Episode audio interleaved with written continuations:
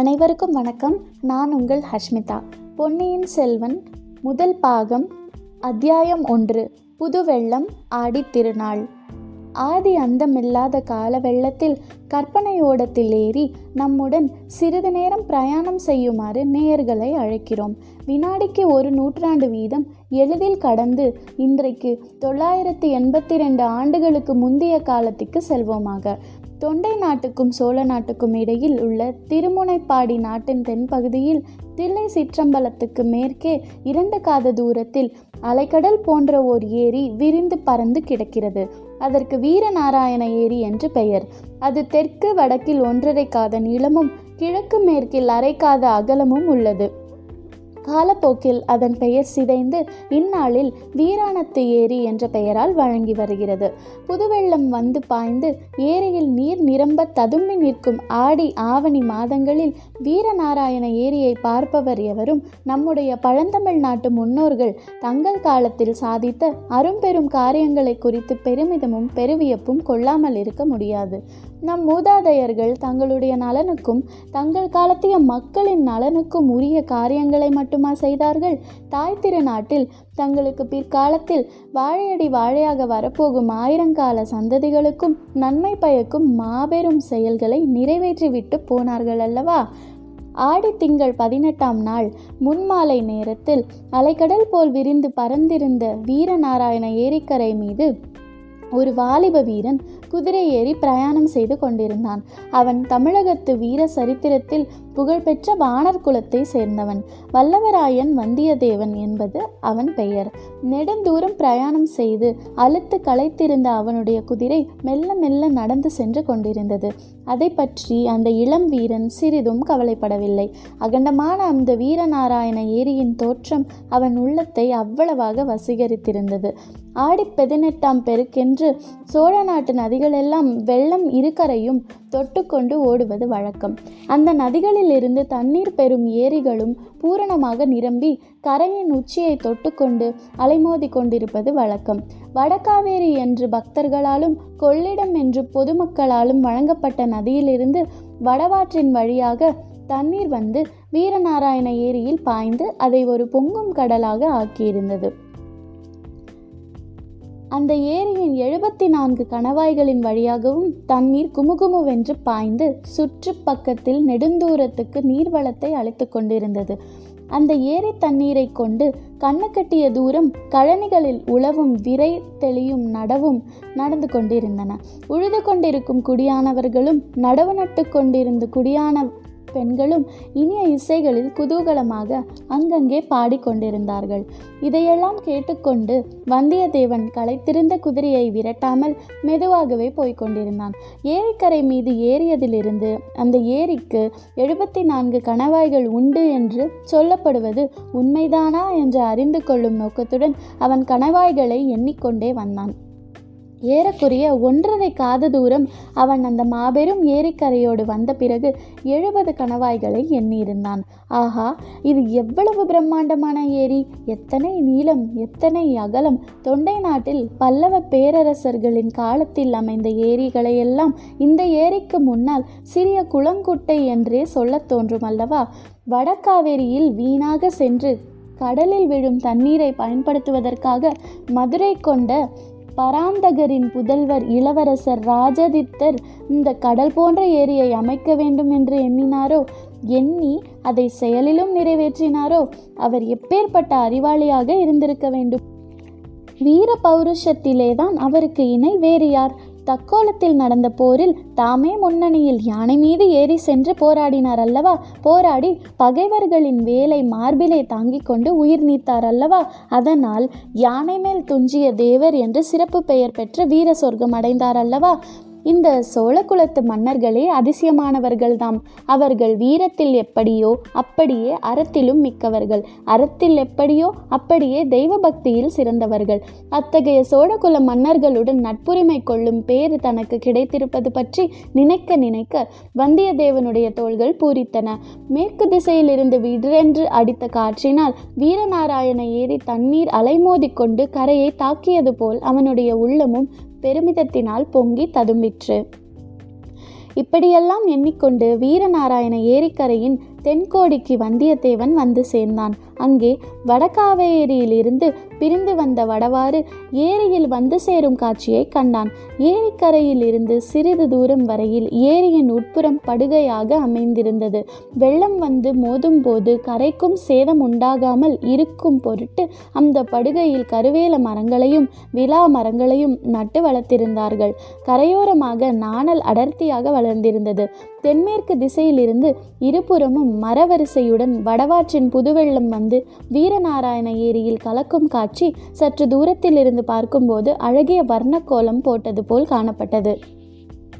அந்த மனோகரமான தோற்றத்தின் இனிமையையும் குதூகலத்தையும் அதிகப்படுத்தும்படியான இன்னும் சில காட்சிகளை வந்தியத்தேவன் அங்கே கண்டான்.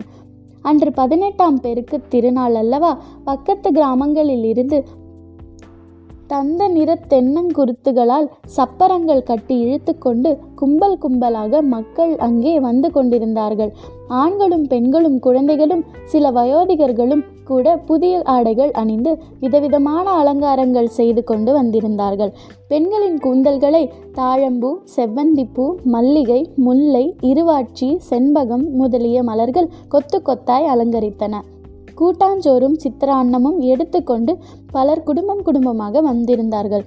சிலர் ஏரிக்கரையில் தண்ணீரோரமாக நின்று கொண்டு சித்திரான்னம் முதலியவற்றை கமுகு மட்டைகளில் போட்டு கொண்டு உண்டார்கள்.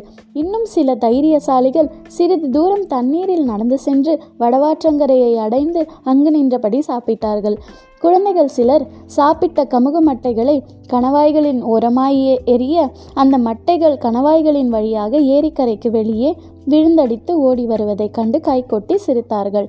ஆடவர்களில் சில வம்புக்காரர்கள் தங்கள் காதலிகளின் கூந்தல்களிலிருந்து சூடியிருந்த மலர்களை அவர்கள் அறியாமல் எடுத்து கணவாய் ஓரத்தில் விட்டு ஏரிக்கரைக்கு மறுபக்கத்தில் அவை ஓடி வருவதைக் கண்டு மகிழ்ந்தார்கள். இதையெல்லாம் பார்த்து கொண்டு சிறிது நேரம் வல்லவரையன் அங்கேயே நின்று கொண்டிருந்தான். அங்கு நின்ற பெண்களில் இனிய குரலுடைய சிலர் பாடுவதையும் காது கொடுத்து கேட்டான். அவர்கள் ஓடப்பாட்டும் வெள்ளப்பாட்டும் கும்மியும் சிந்தும் பாடினார்கள். மிகுந்த குதூகலத்துடன் பாடினார்கள். வடவாறு பொங்கி வருது வந்து பாருங்கள் பள்ளியரே. வெள்ளாறு விரைந்து வருது வேடிக்கை பாருங்கள் தோழியரே. காவேரி புரண்டு வருது காண வாருங்கள் பாங்கியரே. என்பன போன்ற வெள்ளப்பாட்டுகள் வந்தியத்தேவன் செவிகளில் இன்ப வெள்ளமாக பாய்ந்தன. வேறு சிலர் சோழகுல மன்னர்களின் வீரப்புகழை கூறும் பாடல்களை பாடினார்கள். முப்பத்தி இரண்டு போர்களில் ஈடுபட்டு உடம்பில் தொன்னூற்றாறு காயங்களை ஆபரண ஆபரணங்களாக பூண்டிருந்த விஜயாலய சோழனின் வீரத்தை சில பெண்கள் பாடினார்கள்.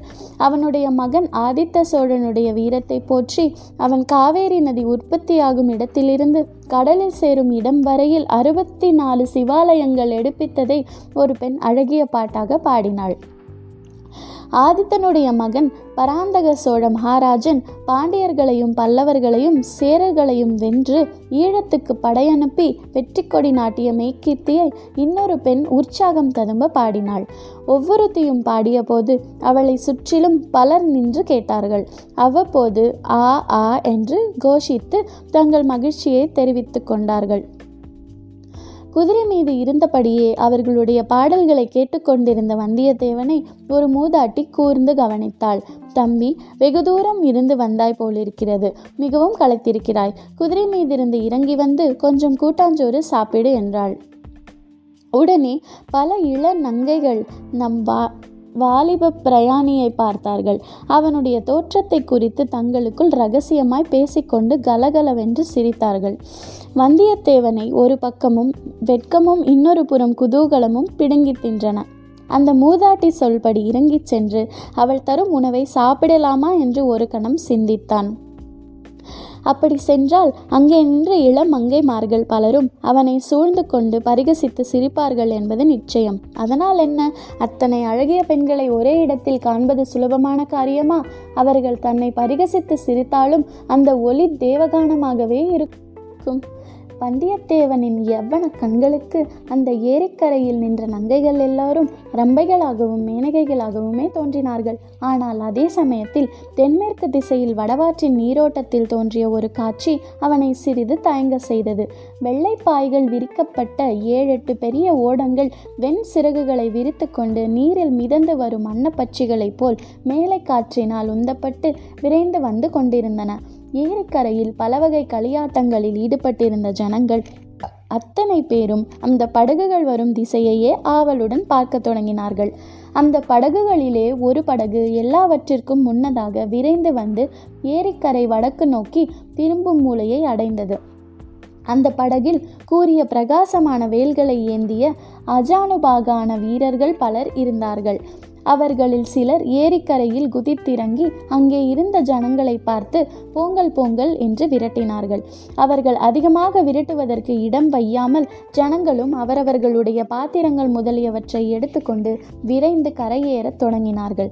வந்தியத்தேவனுக்கு இது ஒன்றும் விளங்கவில்லை. அந்த வீரர்கள் யார்? பின்னால் வரும் பாய்விரித்த படகுகளில் யார் வருகிறார்கள்? எங்கிருந்து வருகிறார்கள்? ஒருவேளை அரச குடும்பத்தை சேர்ந்தவராக இருப்பார்களோ?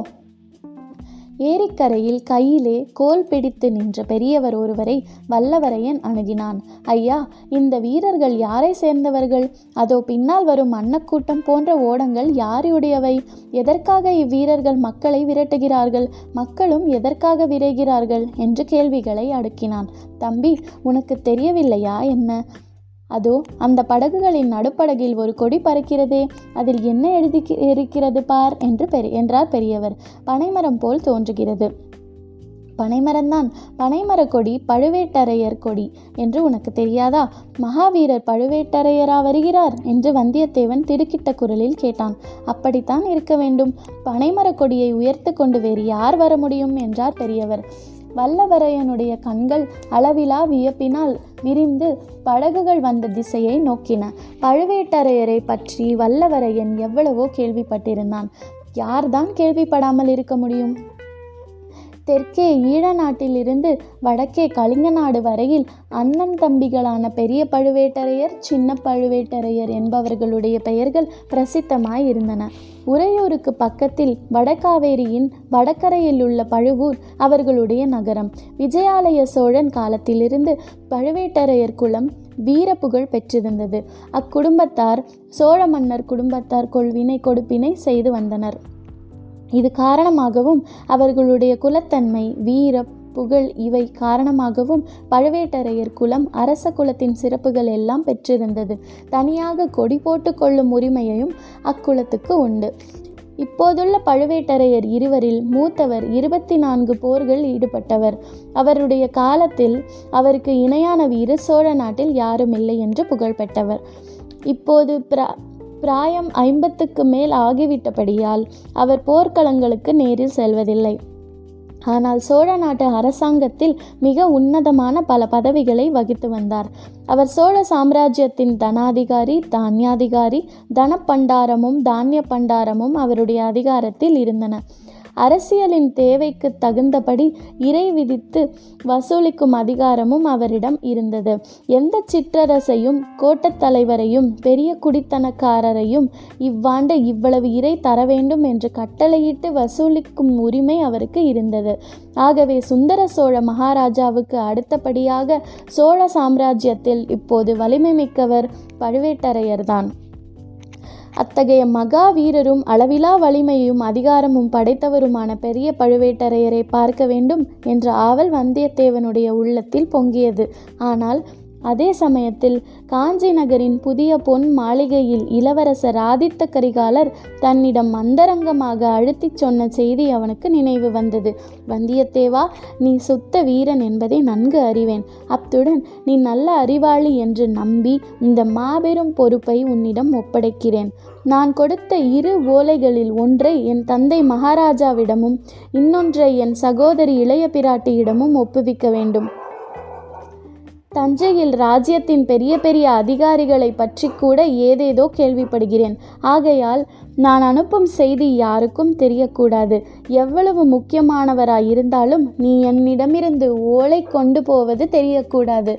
வழியில் யாருடனும் சண்டை பிடிக்கக்கூடாது. நீயாக வலுச்சண்டைக்கு போகாமல் இருந்தால் மட்டும் போதாது. மற்றவர்கள் வலுச்சண்டைக்கு இழுத்தாலும் நீ அகப்பட்டு கொள்ளக்கூடாது. உன்னுடைய வீரத்தை நான் நன்கறிவேன். எத்தனையோ தடவை நிரூபித்திருக்கிறாய். ஆகையால் வலிய வரும் சண்டையிலிருந்து விலகி கொண்டாலும் கௌரவ குறைவு ஒன்று உனக்கும் ஏற்பட்டு விடாது முக்கியமாக பழுவேட்டரையர்களிடமும் என் சிறிய தந்தை மதுராந்தகரிடமும் நீ மிக்க ஜாக்கிரதையாக நடந்து கொள்ள வேண்டும். அவர்களுக்கு நீ இன்னான் என்று கூட தெரியக்கூடாது. நீ எதற்கு போகிறாய் என்று அவர்களுக்கு கண்டிப்பாய் தெரியக்கூடாது. சோழ சாம்ராஜ்யத்தின் பட்டத்துக்குரிய இளவரசரும் வடதிசை சைன்யத்தின் மகாதண்ட நாயகருமான ஆதித்த கரிகாலர் இவ்விதம் சொல்லியிருந்தார். மேலும் வந்தியத்தேவன் நடந்து கொள்ள வேண்டிய விதங்களை பற்றியும் படித்து படித்து கூறியிருந்தார். இவையெல்லாம் நினைவு வரவே பழுவேட்டரையரை பார்க்க வேண்டும் என்ற ஆவலை வல்லவரையன் அடக்கி கொண்டான். குதிரையை தட்டிவிட்டு வேகமாக செல்ல முயன்றான். என்ன தட்டிவிட்டாலும் களைப்புற்றிருந்த அந்த குதிரை மெதுவாகவே சென்றது.